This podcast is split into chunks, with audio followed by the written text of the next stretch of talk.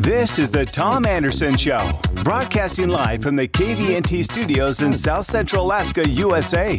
Live and local 7 to 9 a.m., Monday through Friday, right here on KVNT 1020 a.m. and 92.5 FM. Your best source for morning news, traffic, and weather. Streaming live online at tomandersonshow.com. Phone lines are open. Dial 907 357 5868. That's 357 5868. Politics and news from a guy who's made it happen. Your morning drive just got a whole lot better. Good morning, America. Here's Tom Anderson. Good morning, everybody. Six minutes after the hour. Happy Thursday. Happy cloudy Thursday. Boy, the weather reporters were correct on that one. They said it's going to be a glorious sunny day Wednesday, and then it's going to revert back to rain. Tom, they had it down. Good morning. How are you, sir? Hey, I am doing all right, and I took advantage of that sun yesterday. Did two passes on my yard. Oh, uh, I hope it holds. The rain holds off until late this afternoon because I do need to do a third pass to really get it cleaned up good. To get it rocking and rolling. Yeah. Oh, boy. So then it becomes the debate: is that the last time for the year? You, You know, know, when- as far as the mowing. when you were out, Stephen found a clip for me from Alaska News Source, and it had to do with fireweed and hmm. folklore and traditions, and when the indigenous predicted the snow would come, and, and they talked about the fact that we could have a heavy snowfall this year based on not just meteorological reports, but the folklore of, and fauna happenings right now. And I'm thinking to myself, please no. I'm I'm thinking we need to work on ways to start off our segments happier because talking about snow. oh my oh, goodness. Uh, if it if it comes early, my prediction is a, a true snow won't come until probably Halloween, like always. Yeah. I mean, we've never had it come a lot earlier and stay, to my recollection. I, I can deal with snow in November. I would prefer not to be in October. Are you the same way? I mean, November is a good time to have snow come. Yeah, I like to get. I mean, it's always nice when we can get through October. Feels like we accomplished something. When will you put your Christmas stuff up? I told you I'm thinking about right after Halloween to, to literally do it that early. The for outdoors. Indoors. Like Oh, a Christmas indoors? tree. I'm I- thinking early November for me, not after Thanksgiving. Yeah, traditionally we wait until Thanksgiving Day, and that kind of fills our Thanksgiving days. We're putting up uh, Christmas decorations as we're watching football. Nice. So- That's a good tradition for sure. Well, you said let's perk it up. Let's get into something fun and happy, and that's Cold War and the history of Russian and Yes. U.S. prisoner swaps. I found this clip on National Public Radio. We'll get into news. There's all sorts of stuff on Trump and on Alaska politics, I promise. But this was a fascinating story, uh, kind of a twist in U.S. Russia prisoner swaps, the Cold War all the way up to Brittney Griner right now. So let's listen to at least part of, if not all of NPR's Greg Meyer.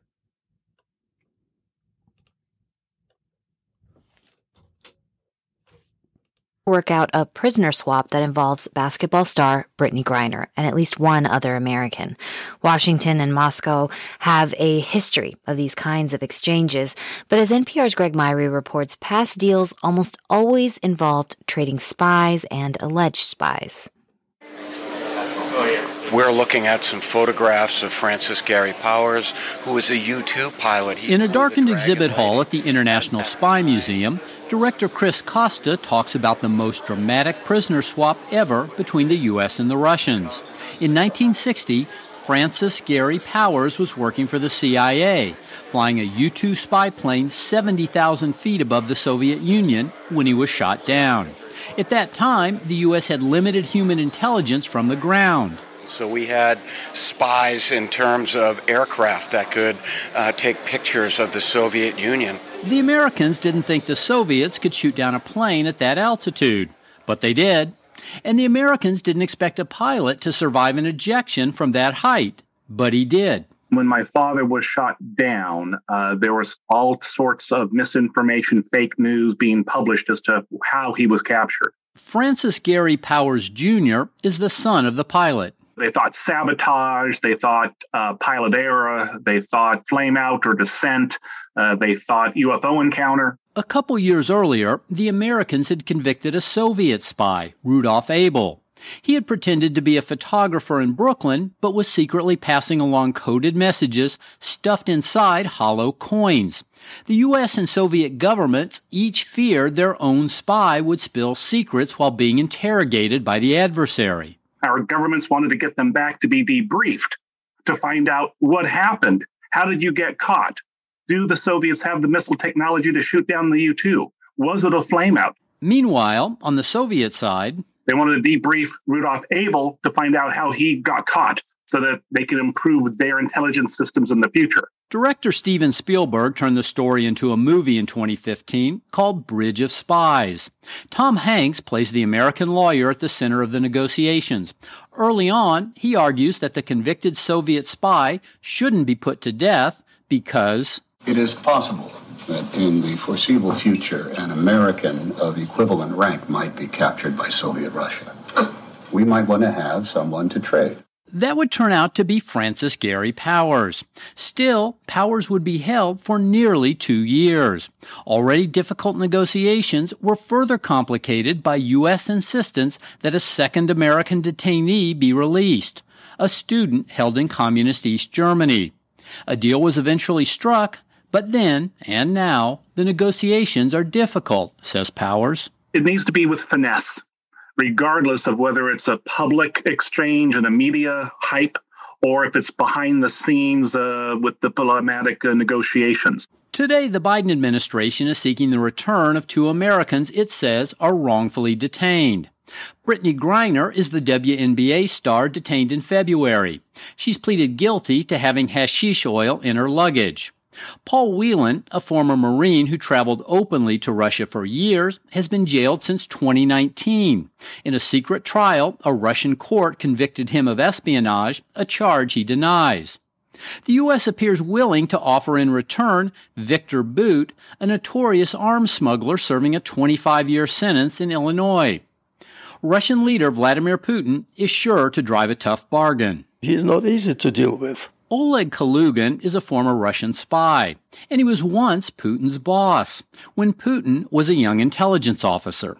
Putin is sly, smart, and he manipulates people and circumstances if he can, as, as long as they play in accordance with his interests. Kalugin, who's 88, left Russia decades ago and now lives in suburban Washington. He wasn't much impressed with Putin back then, now, they really don't care for each other. He called me a traitor, and I called him a war criminal. Spy swaps are likely to remain a fixture in U.S. Russia relations. What's changing is the growing number of private yeah, and you know the the story ends there. Thanks to NPR. is not it fascinating though? And Tom Hanks playing that role, uh, a real role of somebody that said maybe we should keep these birds in the in the cage because we might want to swap them out. Now we're seeing that come to fruition today, and it's happened in the past. And I, I do think it's of note. I wouldn't travel to Russia anytime soon or Ukraine unless you're fighting in a battle. Stay with us. We're going to come right back. Lots more news. Rick Whitbeck up at six uh, at seven thirty three, talking about Biden and natural resource development or lack thereof. Good morning, Tom Anderson Show. Told them you were living downtown, driving all the old men crazy.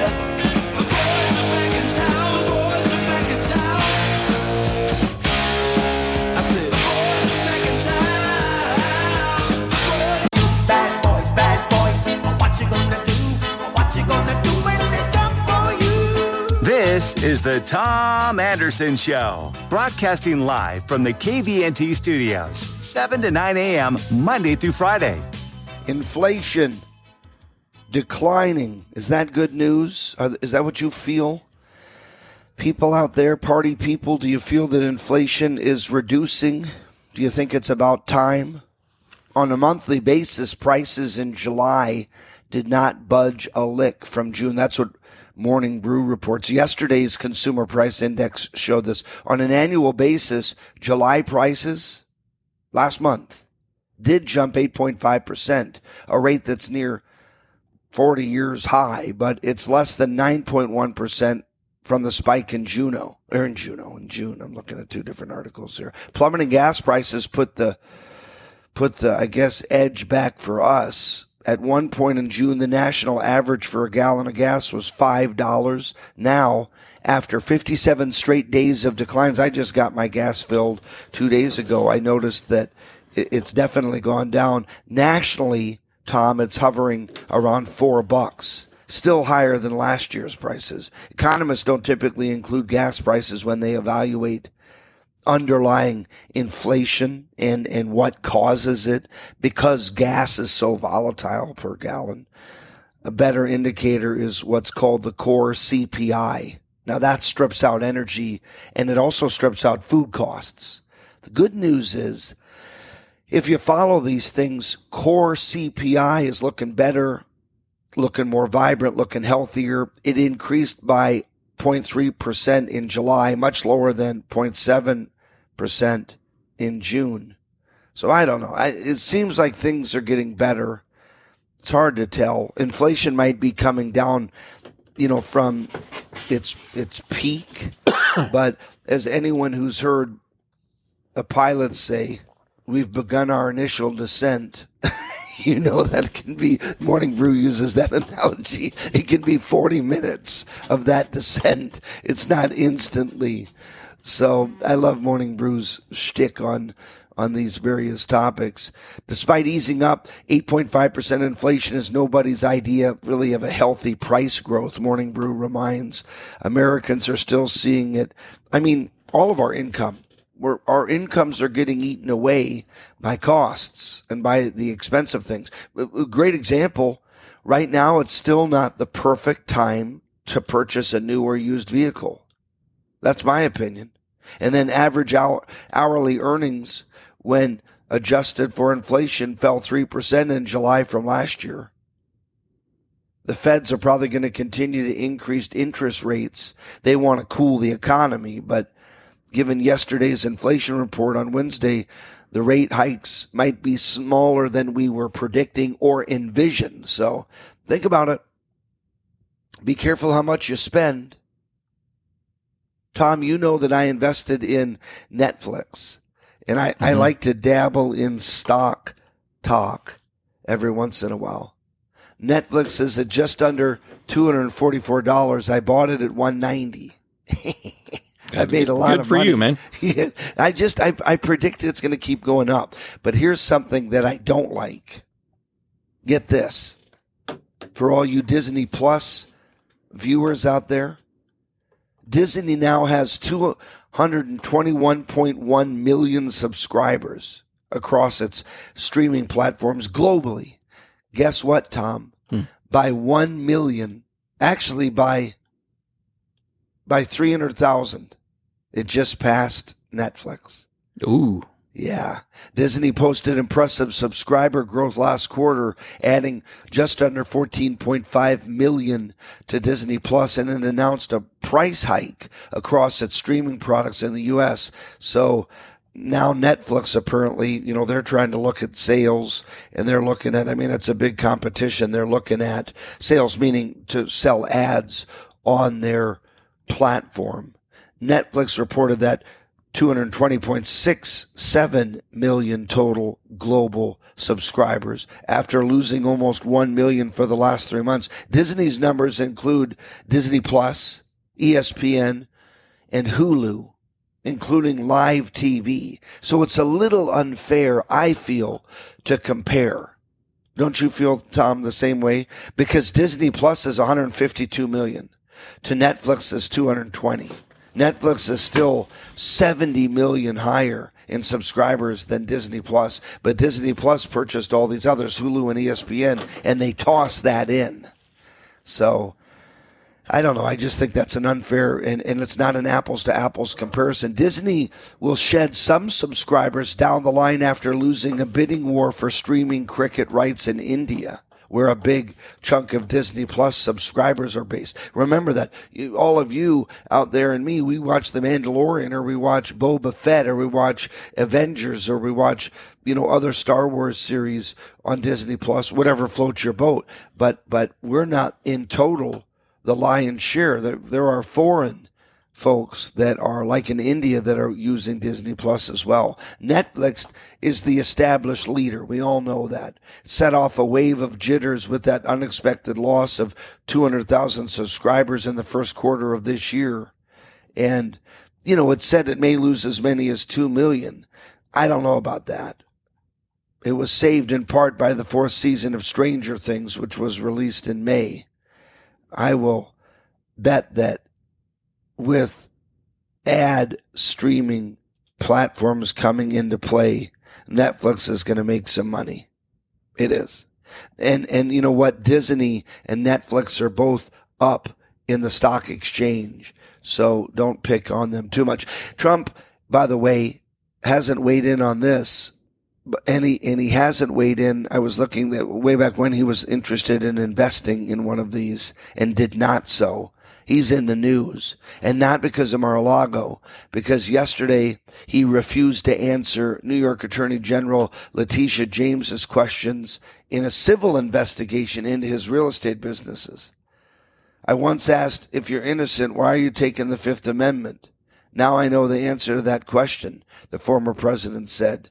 Trump's decision to keep mum was likely because of a parallel criminal probe in Manhattan, but the New York cases apparently they're separate from the one that prompted the recent FBI search of Trump's Mar-a-Lago. Oh man, he's getting nailed, Tom. Mm-hmm. Th- those are just three examples.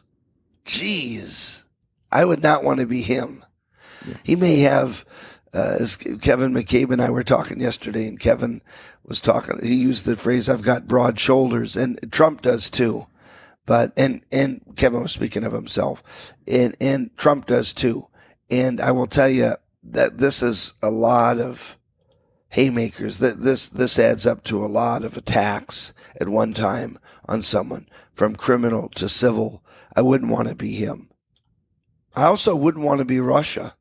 Ukraine claims nine Russian warplanes were destroyed on an airbase in Crimea as part of, they called it an ambitious attack carried out by Ukrainian special forces.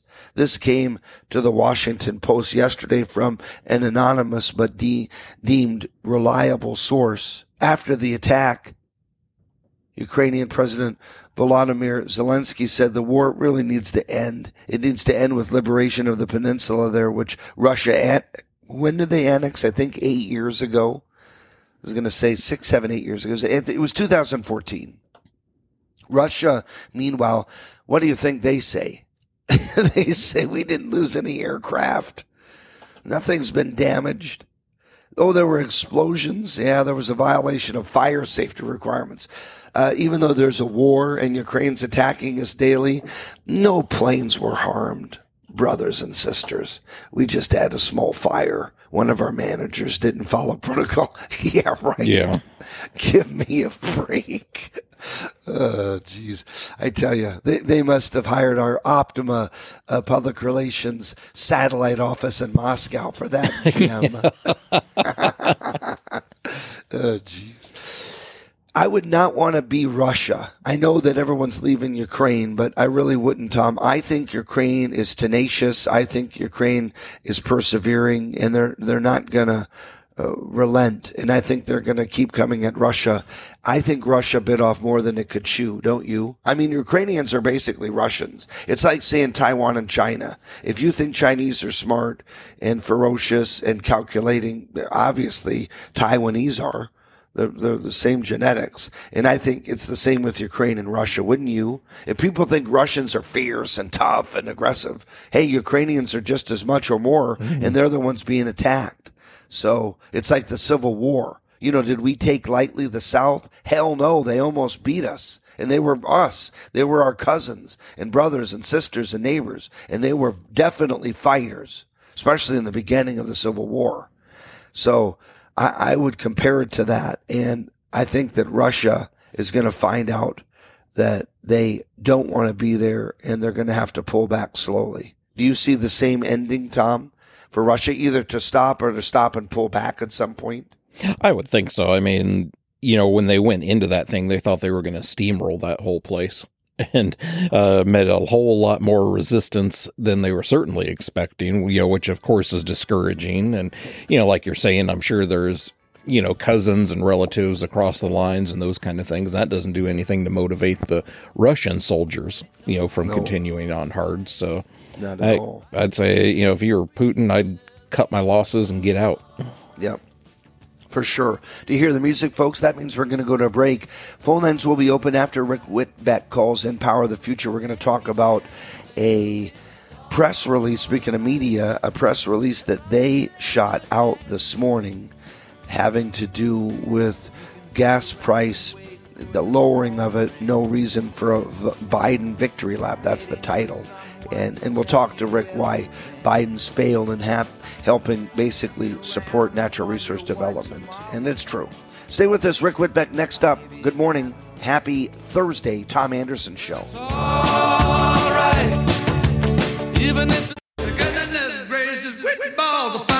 This is the Tom Anderson Show, broadcasting live from the KVNT studios, 7 to 9 a.m., Monday through Friday.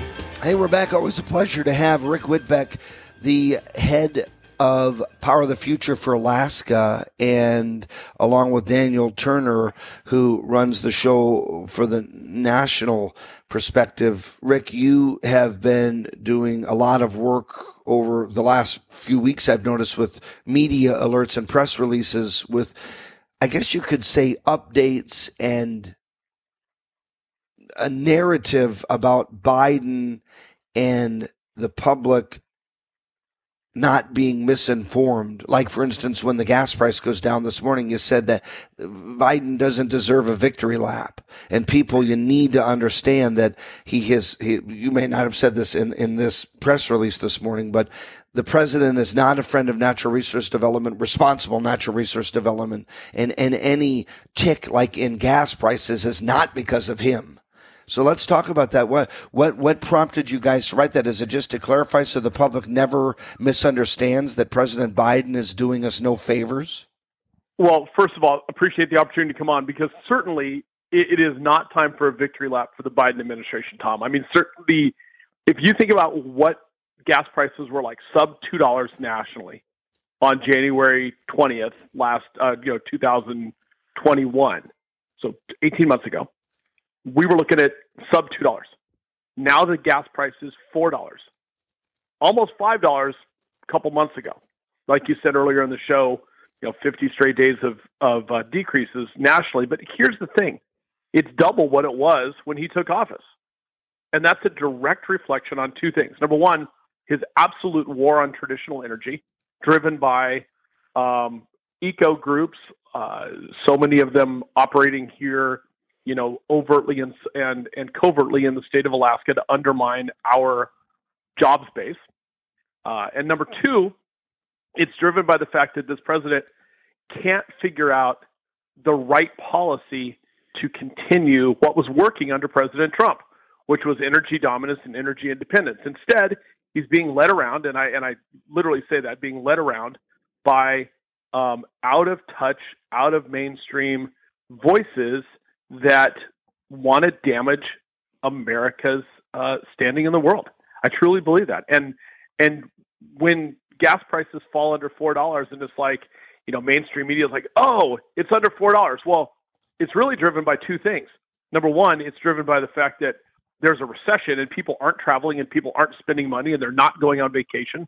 You know, the last three weeks before school starts is typically the second busiest time during the summer for families to travel. Yet AAA came out with a report uh, two weeks ago that said that in their surveys, 18% of Americans canceled vacations altogether Me too. this summer. We canceled going. We had a big plan to see my relatives in Germany and to go to Norway. And I just got a late email from Icelandair saying we're going to give you back 150 of the of the 1500 it owed me for one of the smaller flights.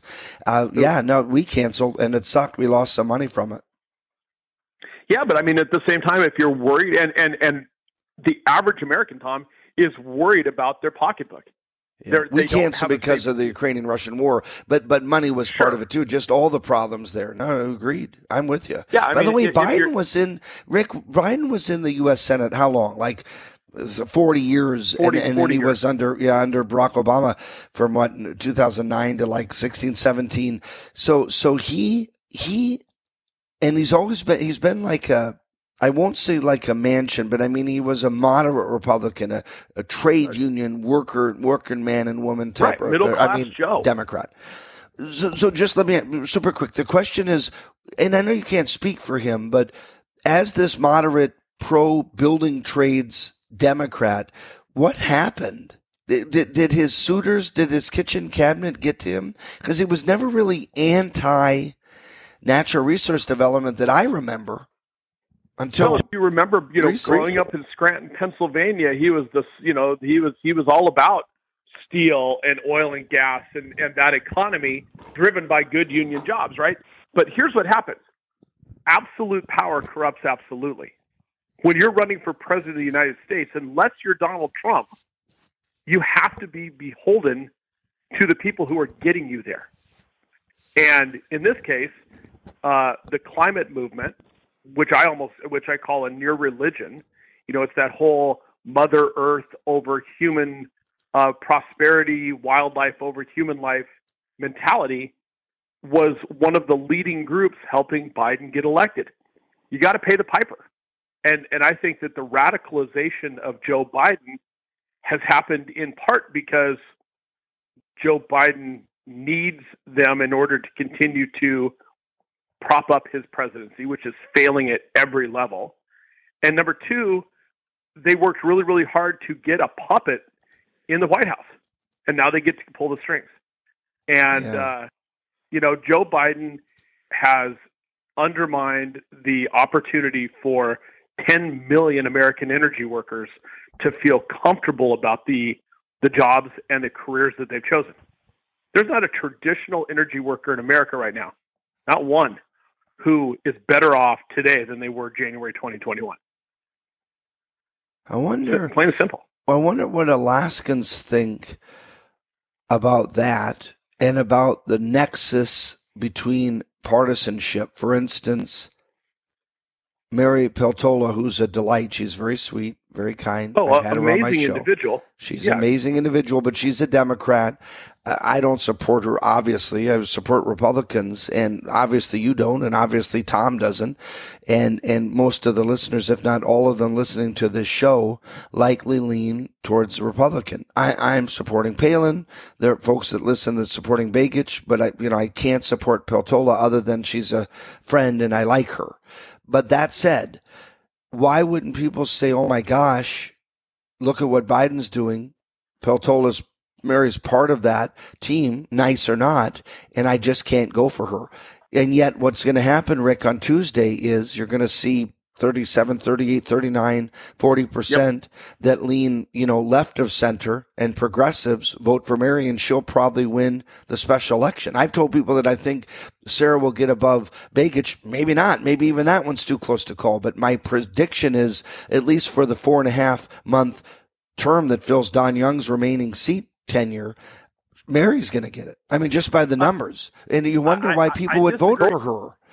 I disagree, but but let me tell you well, why. Who do you think will win? Up, um, I, it'll be either Nick or Sarah when when it's all said and done. If and well, no, I mean for the special election. I don't mean no, in November. I mean you, you think yeah, you think on Tuesday that Nick or Sarah will get uh, more than thirty eight percent. I hope. I hope Sarah does personally. I, I think when you rank when you rank the red, which is the you know the battle cry of the Republican Party, right? If people do that, and they vote Nick or Sarah one and two, however they want to do it, and they leave Mary off.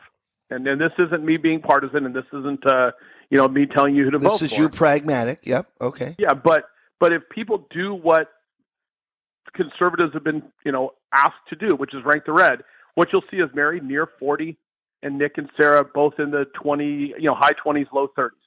Then ranked choice voting kicks in. As much yeah. as we hate it, that's the law of the land. And as long as people don't not rank and uh, and only choose one and choose the other one as their two, I think that it'll end up being 52, 53, 47, 48 and that you'll have either Nick or Sarah in in DC. That's I my know, prediction. I know. It, That's my this prediction. is and this isn't scientific. This isn't, folks, this isn't a, an explanation for all of you, but I know three people, one very close. I know three people. And well, I know more than that. I know four gonna say, know more in than- total. I know four in total. I also know Rick.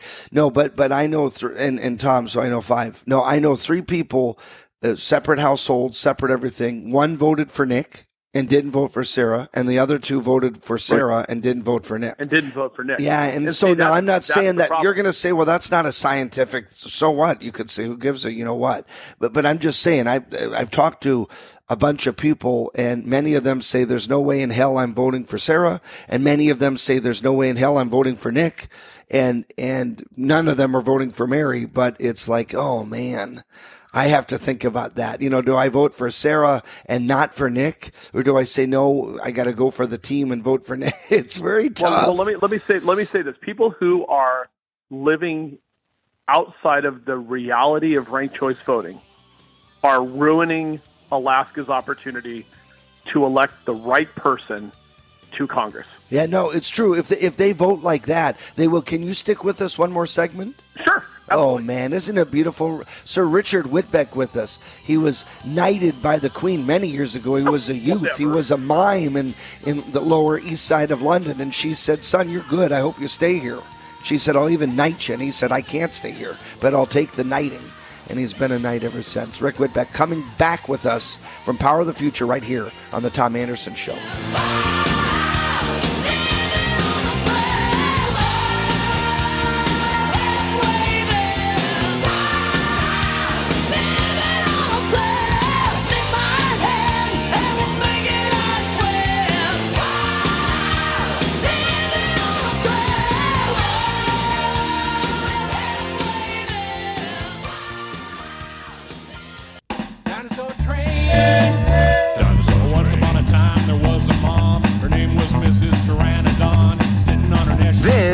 the Tom Anderson Show, broadcasting live from the KVNT studios, 7 to 9 a.m., Monday through Friday. Who doesn't love this song?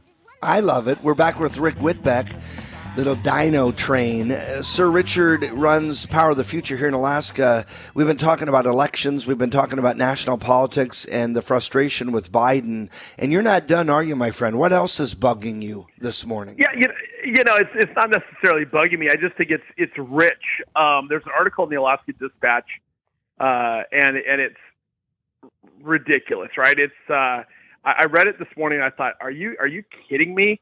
It's um, the Alaska Enviro groups are complaining about the fact that the uh, Inflation Reduction Act, also known as Biden's Green New Tax, uh, and we'll talk a little bit about that here in a second, is is bad for Alaska. The eco groups are. Now, Tom, four hundred, almost four hundred billion dollars in climate spending, moving us from a traditional form of energy to, um, you know, wind and solar, which yeah works well all over the rest of the world. Why why shouldn't we have it, you know, be the the the foundation for Alaska? And Rick is But- kidding, by the way. There's problems with both rampant from Germany to Solyndra Texas under to- Obama. yeah. yeah. And and by the way, you're not knocking the idea of harnessing the power of the sun or tidal or any of those. I know you're not. But your point is, don't get rid of what we already have, especially when there are there are magnitudinal efforts to make combustion cleaner, to make combustion safer, to, to, to look into, you know, electric EV vehicles tethered to combustion. I mean, I, I'm not, I'm not going to say that the oil industry are Samaritans. They're not. They're not. But, but I mean, I know that they're trying to help and change. Uh, it's not like tobacco, where tobacco is not good for you and you can't change that. I guess vaping is a, but I mean, in oil and gas, there are mechanisms through which to make it much, much cleaner and safer. And I think they've installed a lot of those and implemented them. And I don't think they're given any credit. No, you know, I'm I'm a markets guy, right? I'm a I'm a markets and a free market guy. I know you are too, Tom. Sure. When when the market says do something, companies figure out a way to respond to that. When there's a mandate from the market, when there's a mandate from consumers, when there's a mandate from customers to do X, Y, Z, surprise, XYZ gets done. Yep. Like like clean air, folks. Like like recycling. Yeah. Like like making sure that that the public's paid. Uh, you know, employees are are paid appropriately. I mean, you're right. They do respond.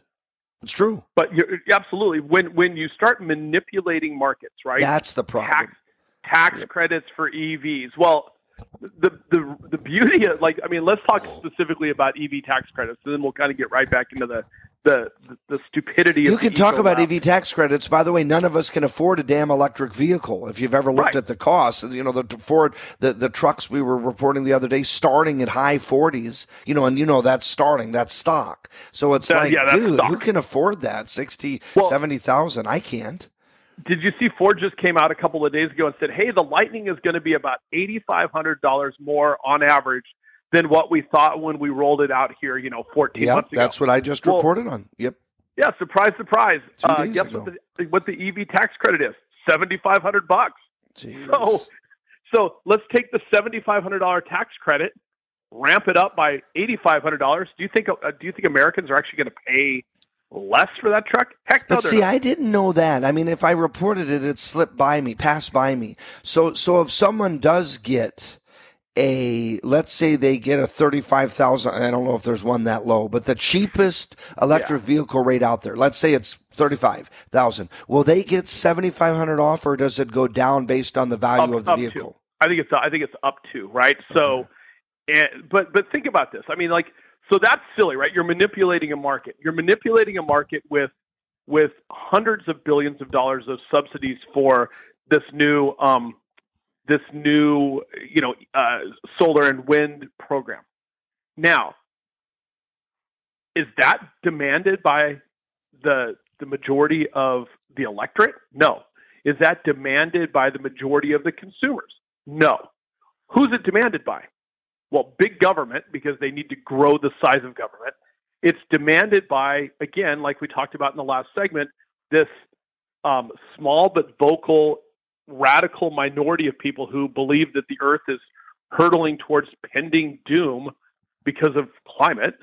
Um, and then the the third group that it's uh, by is foreign companies and foreign countries. They're going to benefit because the U.S. refuses to mine and manufactured domestically. So that's who wants this bill. And again, all of those groups have their their talons in the Biden administration, some much deeper than others. And so they got him there. Now it's time to pay the piper. Americans are going to lose on this in so many ways, right? We could talk to IRS agents. We can talk increased inflation. This isn't an inflation reduction act. This is an inflation creation act. It's going to increase inflation because you're basically creating money to pay for these programs that aren't in the money monetary supply right now.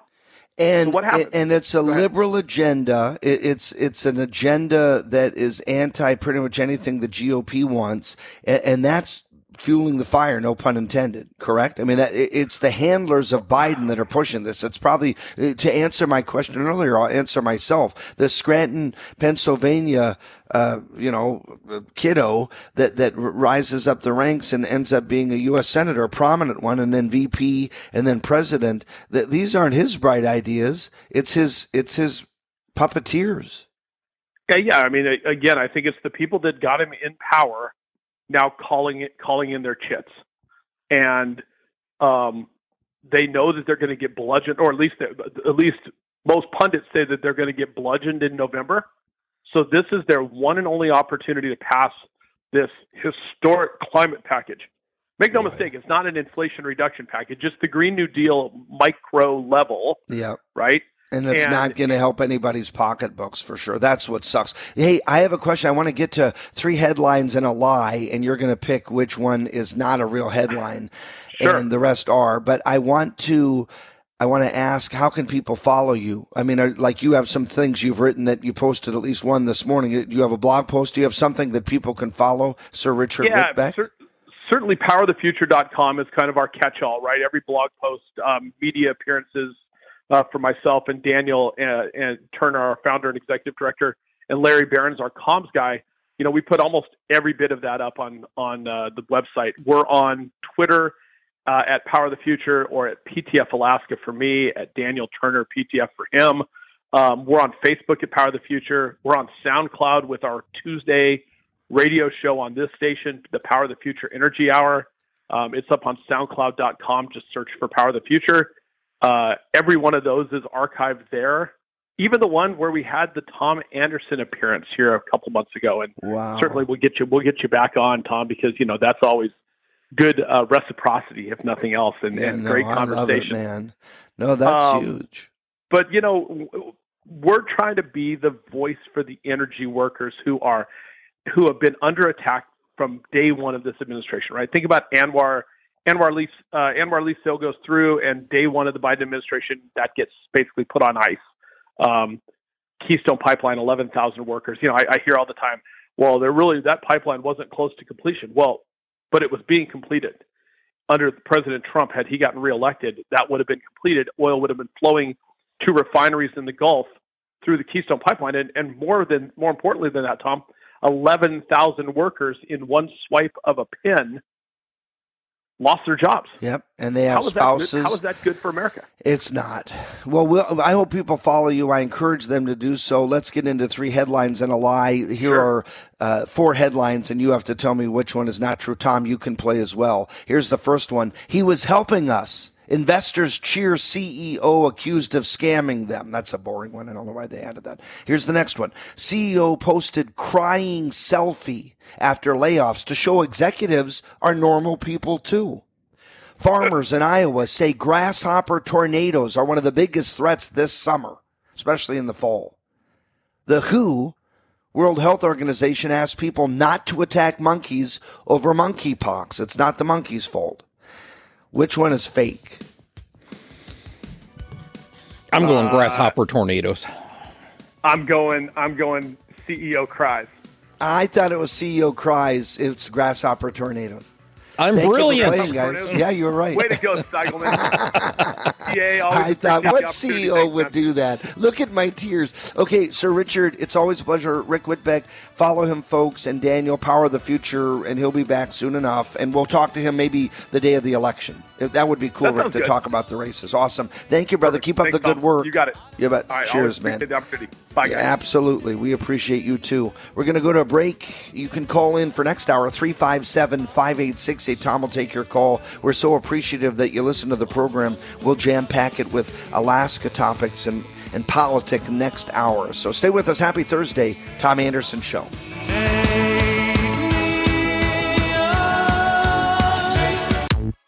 This is the Tom Anderson Show, broadcasting live from the KVNT studios in South Central Alaska, USA. Live and local 7 to 9 a.m., Monday through Friday, right here on KVNT 1020 a.m. and 92.5 FM. Your best source for morning news, traffic, and weather. Streaming live online at tomandersonshow.com. Phone lines are open. Dial 907 357 5868. That's 357 5868. Politics and news from a guy who's made it happen. Your morning drive just got a whole lot better. Good morning, America. Here's Tom Anderson. Hey, good morning, everybody. Second hour of the program. Happy Thursday, my favorite day of the week, August 11th, six minutes after the hour. Looks to be a moderately cloudy day. I think the sun may peek out. I don't think it's going to rain like anticipated and like we heard a couple days ago. I think the weekend's going to be decent, decent. And I distant, I was going to say, is the state fair, which is forthcoming, and I'm excited about that. Tom Steigelman, good morning. How are you, brother? Hey, I'm doing great. Yeah, I'm looking forward to the state fair this year too. So A lot of cool acts and concerts and There are. vendors. It's all that fun stuff. Of course, the food. I was talking when Stephen was in about fair food and what I plan to eat, and I said I wish Tom was here because we could rap and and exchange notes. And you know, the burgers and the fries and the the chicken wings and the hot dogs and all the true food that we see at you know connected with fair activities is one thing but there are some real special foods as well what are some that you particularly like that you know you can get a hamburger and fries anywhere that you're like nope i'm going to the fair like an ear of corn or things like that or the things that you just love cream puffs Mhm. something that you couldn't get otherwise. Yeah, I uh, usually love to pick up one of the elephant ears uh, at one of the vendors that's doing that, and then uh, there's just this uh, garlic parmesan pretzel. Uh, it's Oh, on, the the shack is located on the Purple Trail, and they do different kind of pretzels in there. They got cinnamon ones and those kind of things. But uh, every single year, and anytime I'm at the fairgrounds, uh, even if I go multiple times a Garlic year, I'm always getting I'm a garlic get one of parmesan those. pretzel. Mm. Yum. I love it. So I'm going to buy one of those, man. I'll Yeah. write that down. And it's on the Purple Trail. And It's what a- is it called? Uh, I don't I don't know the name of the of the shack. Um, Anybody know that there. one that sells the pretzels at the State Fair? Call in. Yeah, 357 5868 357 5868. Let us know. But yeah, that's a that's a stop of mine every every single year. Mm. So yeah, I'm looking forward to one of those. I'll grab one of those before I head into the concerts. So Lila looks for, there's a couple Filip, Filipino food places now. There's one right by actually where they have the concerts, right by that big field and, and Mm-hmm. stage. And that's where the last two years we've gone. I'm like, honey, you cook that every day. You really want pancit or adobo when we eat that all the time? Okay. Yeah. Are you missing home that much? right, well, I'm glad you said it because I was going to say it. I just said, Jeez. Oh boy. Well, hey, I was looking. I know it's like my wife. We go out to a restaurant. She orders salmon. It's like, honey, I got a freezer full of Yeah, it. What are you doing? That at home. No, I know, I know. People are interesting their proclivities for food and, and where they get it and, and just their familiarity with it. If you have an affinity, well, like look. Unless at me. she's saying she doesn't like my salmon. Maybe that's what it is. Yeah. But I mean, look at me. I'm like, oh, I can't wait to get a hamburger and fries. I said that the other day, and I thought to myself, really, when I make delicious, juicy ones here, it's probably just getting food at the fair. You know, to buy cotton candy or a caramel apple, you could make those yourself. It's just more fun to get it. It's the ambiance, I'm assuming. But yeah, my wife will be all over the kettle corn. Yep. She, she always buys like the 90 gallon bag of, Of that thing, and then we're eating on it forever. you're you're set. Yeah. I wanted to jump to this story, and I posted it on the Tom Anderson Show Facebook page yesterday. The mayor's office released an announcement yesterday that, in partnership with the Anchorage School District, Anchorage, uh, the mayor uh, notified the community about the serious need for bus drivers for the upcoming 2022-23. You know, this fall until next spring a season, facing a shortage of 71 drivers. They need to fill positions immediately. Uh, they they provide a paid training course, CDL certification, all that stuff. And I think it's like just under 21 bucks an hour, and then you get a $2,500 bonus. Now I don't know if Alaska's news story news source is going to cover that verbatim, so I'm sorry if it's a repeat. But Tom and I found a clip from Alaska's news source, presumably last night. I don't think it's from this morning, covering this. And I just I want you to be aware because I'm sure in the valley as well, and definitely in Anchorage, if, if you want to drive and make decent money, 22 bucks an hour is not bad. Plus that signing bonus, and you know if you're a good person and care about kids and a good driver, that's definitely something you should consider. And, and Tom, if we could play that clip just so folks can't. Good understand. evening, everyone. It's a major impact on families in the Anchorage School District. An announcement today from the dis- district about limited bus service is sure to leave some parents scrambling. As Lauren Maxwell tells us, they're worried about how they'll get their children to school. Well, Maria, classes start next Thursday, and just today, the district told parents that a severe bus driver shortage means they'll be suspending bus routes for up to six weeks at a time. With the first day of class looming next week, the Anchorage School District says the bus driver shortage is critical. Right now, it's 71 drivers short, not nearly enough to get all 20,000 eligible students safely to school. Our current staffing levels indicate that we'll only be able to serve about 7,000 students at any one time. We understand how difficult this will be. The district is reluctantly implementing temporary route suspensions for all but special ed students. The plan is to divide students into three groups that will operate on a rotating schedule. Busing will be provided for three weeks straight, then not at all for six weeks. Our intent at this point was to try to spread it around to help everyone somewhat. It is not a good solution. It is the best of the bad solutions. In addition, bus stops have been consolidated so that children will have to walk further. District officials say the route suspensions will last until they can hire more bus drivers, and a few are on the way. We have about 14 new drivers in training as we speak, and we believe it will be chipping away at this issue as we go. Nevertheless, recruitment takes time. Until then, some parents will have to make other arrangements starting on the first day of school. Now, a big question that has yet to be answered is which groups will start the school year with no buses. The district is urging parents to look to the ASD website for the latest information, but they say that won't be available until Saturday at 5 p.m. Oh boy, Lauren, do, do we have any they have suggestions for parents to get their kids to school? Well, they're definitely encouraging carpooling, and they also remind folks that high school students can ride people mover buses for free. They also said they'll be suspending parking fees for high school students who want to drive, and they may even be able to offer some families gas cards. There you go. Lauren Maxwell, who does an awesome job. She's my fave, and she's been doing the reporting gig for a long time, the roving, roaming reporter. Tom, back in the day, uh, I took a bus, and I took a bus Mm-hmm. from Muldoon. They picked me up on, on Pauline and East Second, and I would jump on that bus until I could drive. And by the end of my sophomore year into the 11th grade, I could drive. And I had an old burgundy station wagon. Yeah. yeah, I did the same thing. I mean, I rode the bus over from, uh, you know, Elmendorf over to Bartlett when I got to Alaska. So, Those till I got my days. car. Yeah. I hope people apply to be a dr- bus driver. If, if, like I say, if you care about kids and can drive and get that CDL, why not? It's a great way to make money, and you get that signing bonus. We're going to come right back. Stay with us. 14 minutes after the hour, S- Thursday. Good day. Tom Anderson Show. Would you see a woman and the kids and the dogs and me? Got a shotgun, a rifle, and a four wheel drive, and a country boy can survive. Country folks can survive.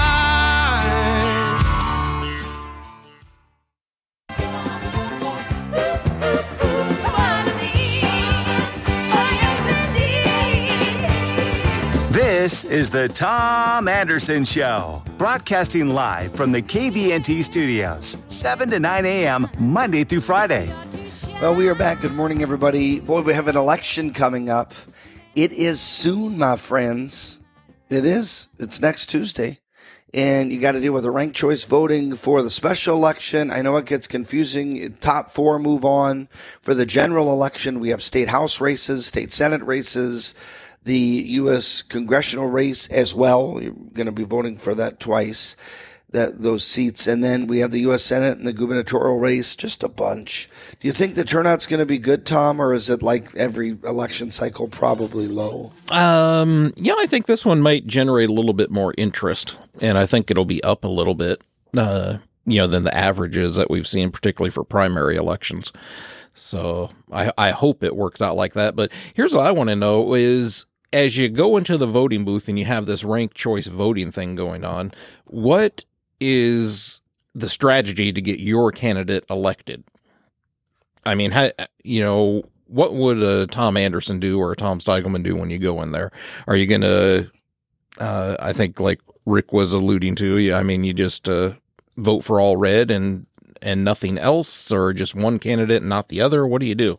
Well, you- you're are you saying Tom Tom Anderson as an advertising agency manager? What I do is I push people with digital, with radio, go, going into your stations, Christian Broadcasting, KVNT News Talk, and we tell people, hey, remember to vote and vote this Right. Tuesday, and remember to choose me. If you're the Republican Party, you say, hey, don't choose Mary Peltola. Don't even mark her name. Pick one of the Republicans, and that's Sarah Palin or Nick Begich, and then mark the other as second, like what Rick's stance Sure. was.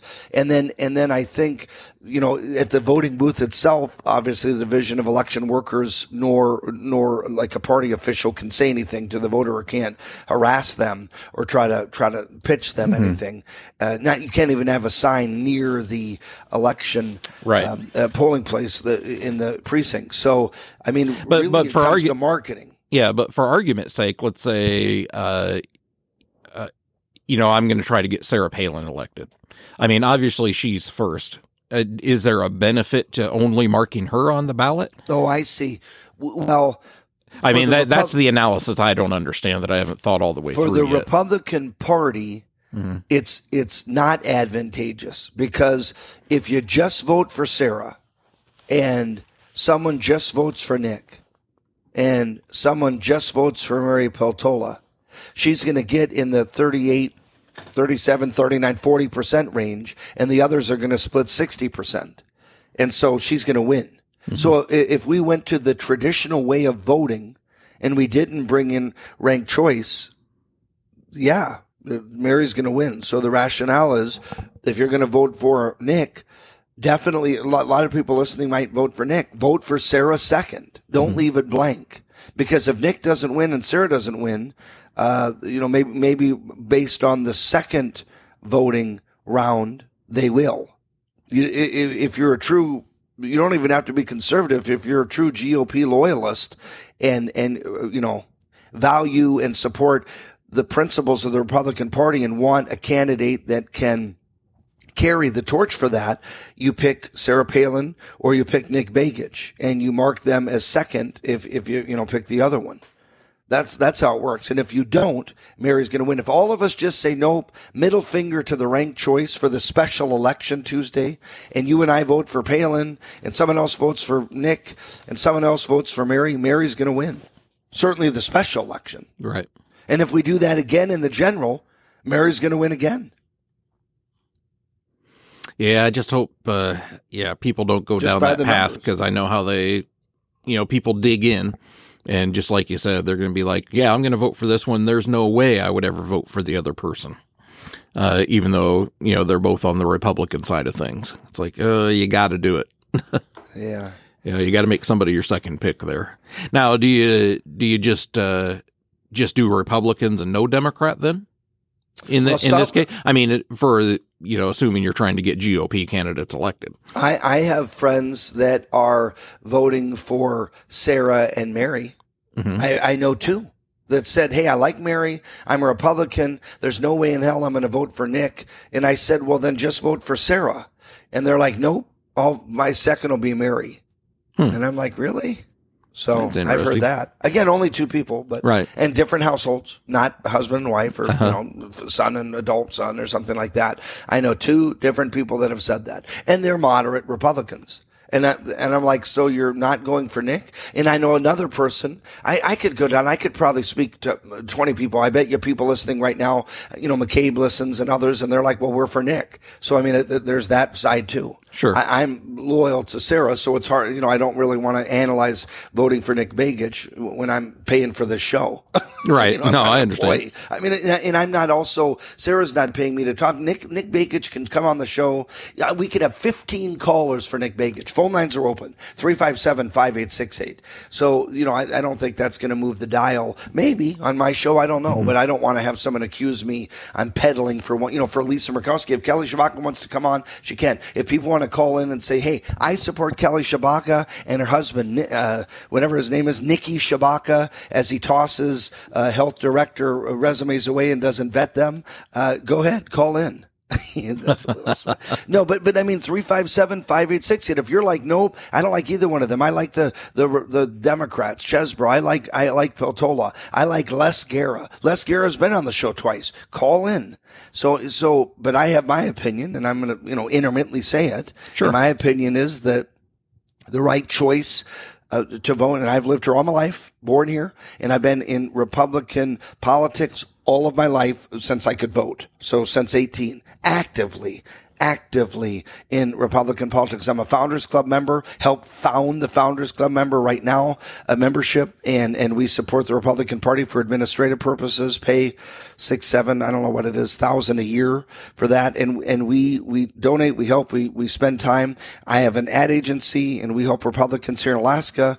And full disclosure, I'm supporting Mike Dunleavy for governor. I'm supporting U.S. Senator Lisa Murkowski, the next appropriations chairwoman for the nation. And I'm supporting Sarah Palin, former governor. I think she'll have the, the wherewithal and tenacity and grit to fight against the Alexand- Alexander Ocasio-Cortez's and Ilhan Omar's and Maxine Waters and Nick Begich won't. Nick Begich is a cookie cutter Republican backed by DC and Americans for Prosperity is being, I'm very disappointed in Bernadette Wilson with, with their very vitriolic negative mailers wasting Americans for Prosperity money, wasting money. That, that shows the, someone that doesn't have management prowess and skills. When someone pops in there who's never managed and then they're like, Hey, I'm gonna, I'm gonna take our big coffers of money that we can use to help Republicans and I'm gonna burn it all up to choose one Republican over another. Nick Begich is no more Republican than Sarah Palin. And when it comes to fighting, true fighting, Sarah Palin will fight. You don't have to vote for her. Fine, don't. But she will be a far more ferocious fighter in Congress. And I think be able to wrangle more seed money for projects, more line item, uh, you know, fiscal fiscal allocations for Alaska. I think it'll be reminiscent of Ted Stevens, and I think that she'll get a good team, and that's how I feel. Is Sarah perfect? Is is is Dunleavy perfect? Is Lisa Murkowski perfect? Hell no. Nor am I. Nor is the guy opining to you, me. Far from it.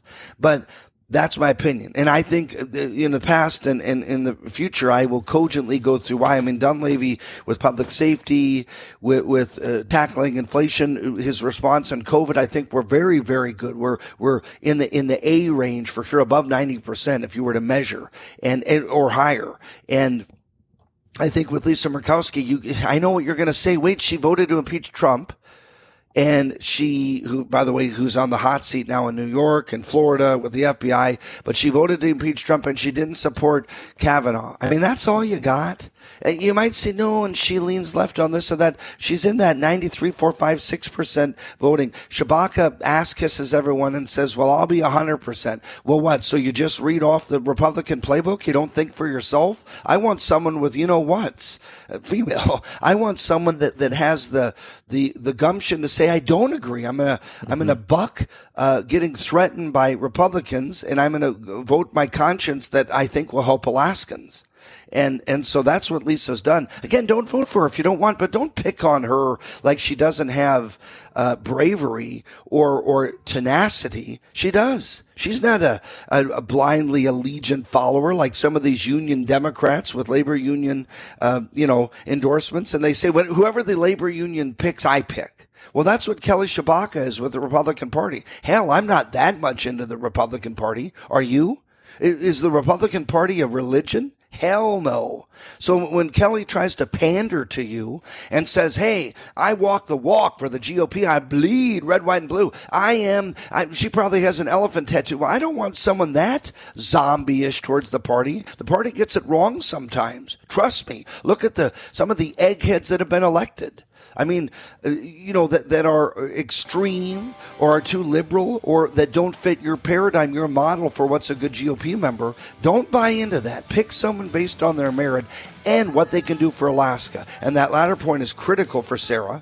It's critical for, for certainly Lisa Murkowski by far. And then with Mike Dunleavy, why get rid of someone doing a great job? I don't get it. I just don't. Why would you say nope? I want to go back to the Bill Walker days or Les Gara. We want a Democrat. Give me a break. No way, Jose.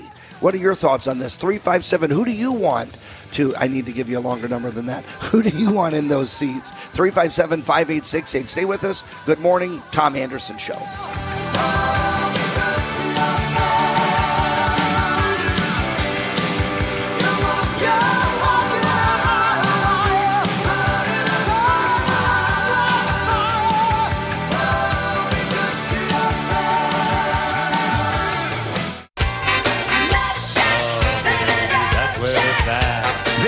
Is the Tom Anderson Show, broadcasting live from the KVNT studios, 7 to 9 a.m., Monday through Friday.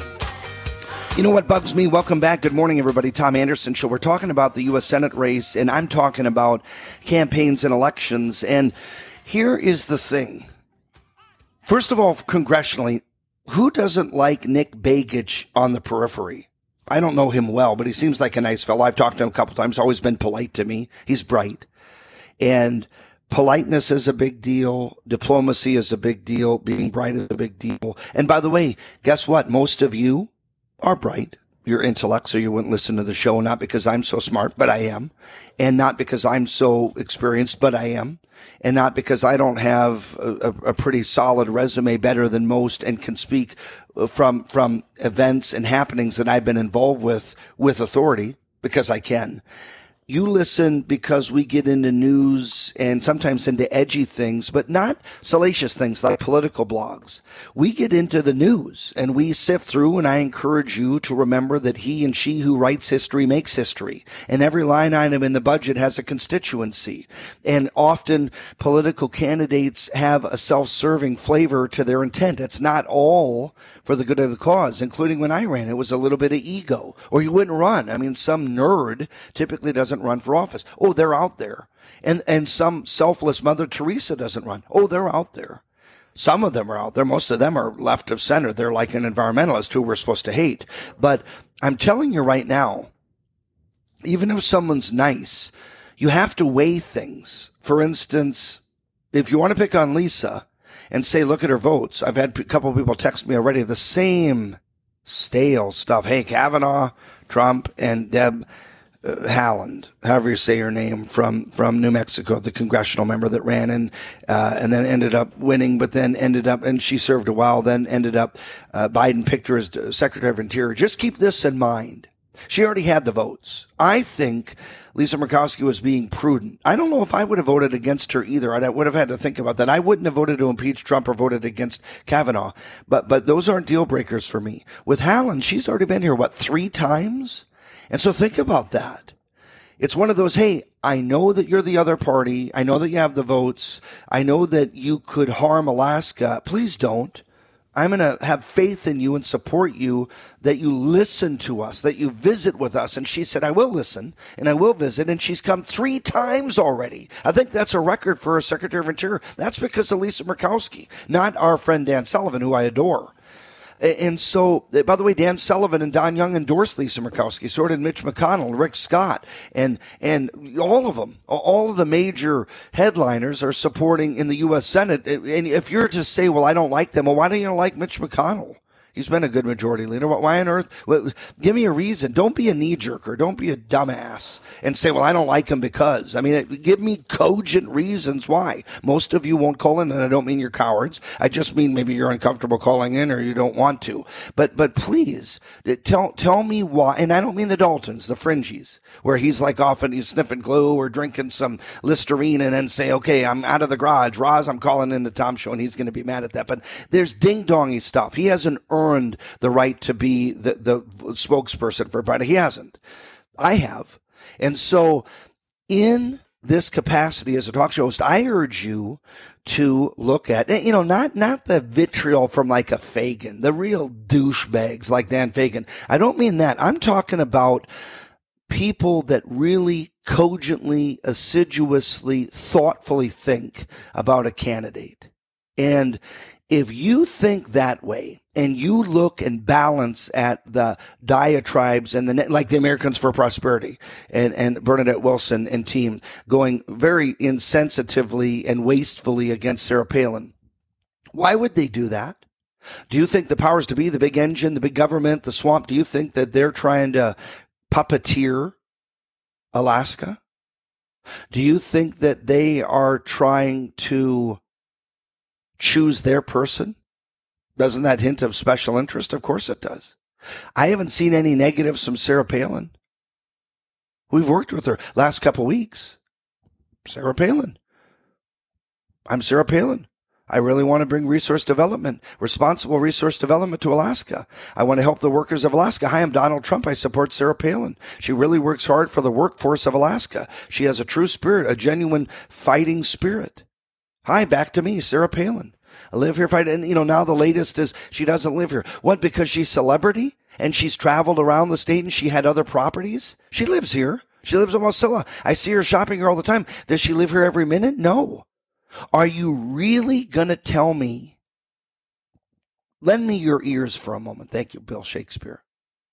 Are you really going to tell me that you're going to pick on Sarah for working and touring and speaking as a former governor of Alaska, as a former vice presidential candidate with the great late John McCain, you're telling me that you're going to pick on her for being out of state intermittently and not pick on Kelly Tshibaka for moving here in 2019 and her and her husband getting big fat salaries from the Dunleavy administration because I know the people who recruited her to come back purely to run for U.S. Senate?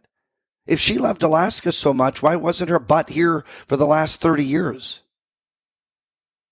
She came back here for a purpose to run for office. So you're going to say, yeah, Sarah's in and out of town speaking and this and that. She's really not a true Alaskan. If you travel out of state, you're not a true Alaskan, really. But Kelly Tshibaka is a true Alaskan. She lived in a trailer for a day when she was a kid out of where'd she go to save or Stella or whatever? You know, yawn. You want to bore me anymore with that sob ridiculous story? Please. Or do you want to proselytize as a pastor? Are you a person of faith? Good for you. But I mean, if you're a person of faith, do you want to cram that down a voters? Uh, do you believe in the Constitution? Are you going to wrap yourself in the Constitution and then cram your religion down everybody's throats? To me, that's a conflict. I thought that's what the founding fathers envisioned, not to do that. And so kind of right up there with the right to bear arms. We want to protect that, especially with the rattling of sabers from probably real sabers of China and Russia. And, and, you know, don't give up your guns, folks. Buy more and be responsible. An armed society is a polite society and carry them around, please. Carry them around. I don't carry, but if you carry and you're responsible and someone comes in with a gun to the bank, you can shoot them in the head and they can drop down and die. And I won't mourn that. I'll be a little weeby jeebied from the event, no doubt. But, but then nobody's harmed. I love that. The right to bear arms. Keep it going. But when it comes to the right to have a faith, how many are Mormons? Mormons think Jesus walked around in Missouri. How many are uh, Christian scientists? Aren't they the ones that say, let God heal? You know, you don't need to go to capstone, uh, but you've got a, you know, a festering wound that's going to turn gangrenous. No, God will heal it. And God's like, I, am in, I'm, I, I'm not even in your universe right now. The kids are getting molested daily. I'm not meddling in that right now. So I'm certainly not going to help your ass with gangrene and then that child dies from the Christian scientist. Maybe you're Catholic. I go to Catholic church, Catholic mass, whatever you call it, with Lila all the time out here. Sacred Heart. I love them. But I mean, I don't love what, what fathers have done. Not, not, of course, it's never the, nur, uh, the, I almost said the nurse. It's never the nun, is it? It's always dudes, typically white dudes, sadly. And, and, you know, look at what they've done across the world. So maybe not now, Again, I'm at Catholic Church right there with Dunleavy. Hey, Mike Dunleavy. Hey, John Klaprick. Hey, Filipino community. Yay. But, but I mean, uh, uh, maybe you're a, uh, a Seventh day Adventist. What, what are they? They don't like flags. They, maybe you're, maybe you're John Travolta and, and Tom Cruise. You're, um, a Scientologist. You think that the earth was planted, you know, kind of Prometheus. Remember that? Uh, Alien, uh, for, first series of the Alien, um, movies. I don't know what you think, what floats your boat. But do you want someone proselytizing? The, the, antithesis of what Ted Stevens did and was, if you love him and miss him, or Don Young, do you want, want that? I mean, that's what I fear with Tshibaka. I don't know her well. I've heard her speak. She's okay. She's not a great dynamic speaker, nor is Nick Begich. But again, you don't vote on them for that. You vote for this. You get this model. I hope it's not though who sends you a card that says please vote. If it's the candidate, that's one thing. If Nick Begich writes to you, read what he said. If if Kelly Tshibaka reads to, please read what they said. I mean that that's an informed voter. But if Americans for Prosperity writes to you and says, "Don't vote for Sarah, vote for Nick," I mean take that with a grain of salt from anybody. Now you might say, "Well, what about the GOP?" I mean, again, it, it, if there are interest groups writing, I suppose read it all before you toss it. I'm not suggesting you shouldn't, but I am suggesting that you dig a little deeper. I, am ticked off. I've worked with the Americans for Prosperity. They probably won't hire us again. I don't care. They shouldn't have meddled in the U.S. congressional race. They just shouldn't have. And I would, uh, that's, it's wrong. And, and I think that you should look at Nick Begich and, and Sarah Palin for what they're worth and what they can do and vote accordingly. But don't buy into negatives against Sarah that she doesn't live here. That's all you got? Americans for Our Prosperity and Nick Begich, you're going to go negative. You must be behind in the polls if you're doing that. Same with Kelly Tshibaka, a pastor. She's condoning the negative hits against Lisa. She loves them. Well, that's not becoming of a good Christian. Shame on you. So I don't see Lisa going negative, and if she is, it's in retaliation of recent, and certainly not from her campaign. It's, it's very frustrating. So I, I just urge you to be educated. If you want to call in 357 5868, one segment ahead, stay with us. Tom Anderson Show. In the burning heart, just about to burst. This is the Tom Anderson Show, broadcasting live from the KVNT studios, 7 to 9 a.m., Monday through Friday. Hey, we're back. Tom Anderson Show. Good morning. Boy, we're getting into the hot and heavy on this. I tell you, talking about elections and candidates and who you vote for. Tom, do you think negative branding, negative advertising, like what, what's been done by Americans for Prosperity against Sarah, do you think that works? Saying, hey, she doesn't even live here. I think it was them, or maybe it was from Nick Begich. One, they, they've both been negative, Mhm. but, but do, do you think that hints that you're behind in the polls, or do you think that hints that you're worried about someone? You know, Tom Steigelman's running for office, I'm running for office, and you say, well, Tom Anderson's dumb versus this is why you should vote for me. Or I say Tom Steigelman's too tall and this is why you should vote for me. It's like that's what you have versus talking about your own agenda. Don't you think that's unbecoming and voters don't like it? Yeah, I don't think uh, you know voters definitely don't like those personal attacks. You know, no doubt about that. Um, you know, bringing up somebody's, uh, you know, because they're traveling for work or something else like that. I mean, take Palin and her celebrity status. Uh, you know, I travel for work quite a bit. I go out of state. Does Yep. that make me not an Alaskan? Nope. You know, because of course that, I got I got business that I got to go take care of. Um, And you know, so I leave the state fairly speaks- often. What about all of your friends who are snowbirds? Are they not Alaskans who because they only come up in the summers? Uh, that that might be a maybe a better argument. But and, and, and by the way, uh, uh, what's wrong with making money? If Sarah's going around Exactly. and speaking or on TV, that's her business. That Yeah. doesn't mean that she's not Alaskan. I mean, take uh, you know, you go back to the NBA days, and I know this was a while. Take uh, Trajan Langdon or Carlos Boozer. Were they not Alaskans because they were playing in the NBA? Great, that's a great you know? point. Uh, I mean, those guys traveled around for years, but everybody's like, "Oh yeah, they're from Alaska. Pure Alaskans love them." You know, uh, how long were they out of state? I mean, come on. Yeah. No, I get it. And then what about groups from out of state from DC helping one candidate or another? Do you do you agree with me that they should not jump like with Americans for Prosperity? They should not jump in, and I think the Republican Party shouldn't jump in races where there's a you know like like you, you've got uh, what do you have? I, I'm thinking of some of the candidates where where you've got a couple Republicans against each other. Uh, here's a good one. Um, uh, Scott out here, Clayton running for, for state senate where, you know, the, the rattling is, and I didn't even hear there was a district meeting, but that they're going to endorse the incumbent David Walker in a new, it's a newly aligned district. Why would they endorse the incumbent? David, David, whatever, what's his name? I already forgot his name. David, uh, Wilson. Why, why would they, I always want to call him Walker. David Wilson why would they endorse him over Scott Clayton when Scott's a, a fine Republican, uh, disabled Marine veteran out here in the Valley, entrepreneur, walks the walk, Christian? That, I mean, I don't know how you measure good Republican, but but he, he he should get the endorsement equally to David Wilson, or they shouldn't give one. And I don't know why. And, and then and then with Nick Begich and Sarah Palin, stay out of that one. You got two solid Republicans. Mm-hmm. Stay, you know, one with way more credentials than Sarah, but but stay, you know, I don't get it. Why meddle unless there's a special interest or lobbyist or behind it? Something. I mean, it's suspicious. It just is. It's suspicious. With Sarah Palin, if you don't want to vote for her, don't. But don't buy into nonsense. Just don't. If you think that Nick Begich, you know, with his resume, which I don't think is remarkable, I don't. I don't. Certainly not compared to mine. And I'm not running. I, certainly not compared to Tom Steigelman's, and he's not running. Certainly not compared to many of you listening. Many of you, I know who listens. People are texting me right now.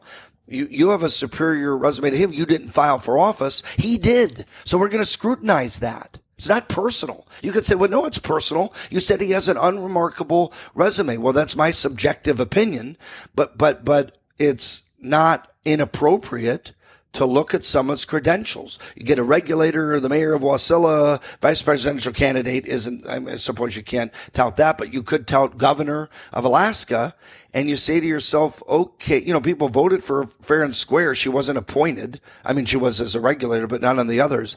I just, I, get frustrated with with uh, the shtick, and and it's because of big money, it's because mm-hmm. of special interests, it's because of agendas, it's because of power brokers involved, and and really having to have one person win over another, and that's where I like to have the bird's eye view from mar- the marketer's perspective to say who's running what where and who are we going to help and why, and it's definitely not about the money. I can guarantee it's not about the money because I've turned down a couple races of recent and, and I'm not going to say who, where, what in Alaska and out of state, but there's a, a, couple that have been big money and I don't care about the money. By the way, if China hired us, I'd decline.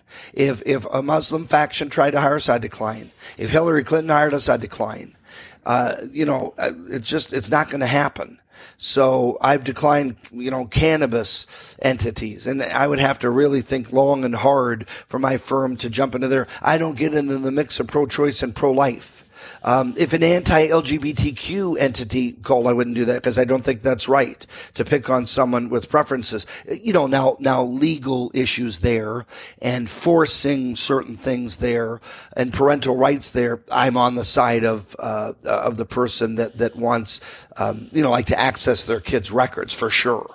Or, or I'm on the side of the guy that makes the cake that says I'm not making a cake, uh, for, for two females, um, kissing and getting married. I just, that's against my religion. If that's against his religion, then don't make him do it.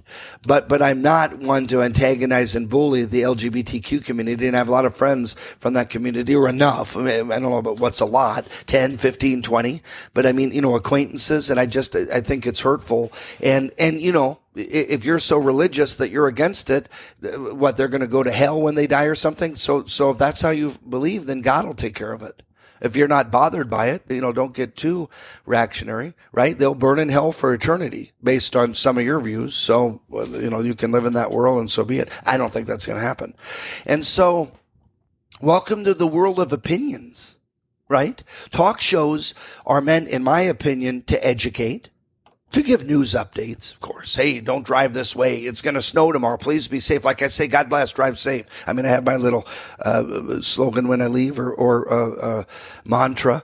Um, you name it, there are opinions across the board. And I think everybody's opinion deserves merit unless it doesn't. And that's where if you get mean spirited, I guess you still have a right to opinion, but you can take it too far. And we see that in political messaging and branding more often than not. And that's where people disrespect the process. But here's the other thing. Everybody has a different life, right? Some of you, we've talked about this with your kids.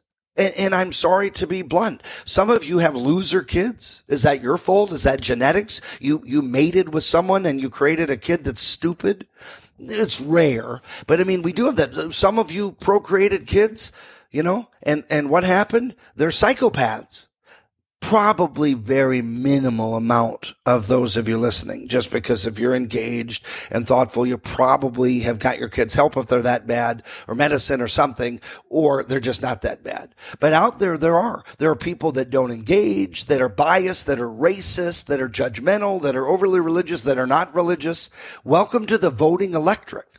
And by the way, to answer some of Tom Steigelman's questions earlier today, how do you reach them?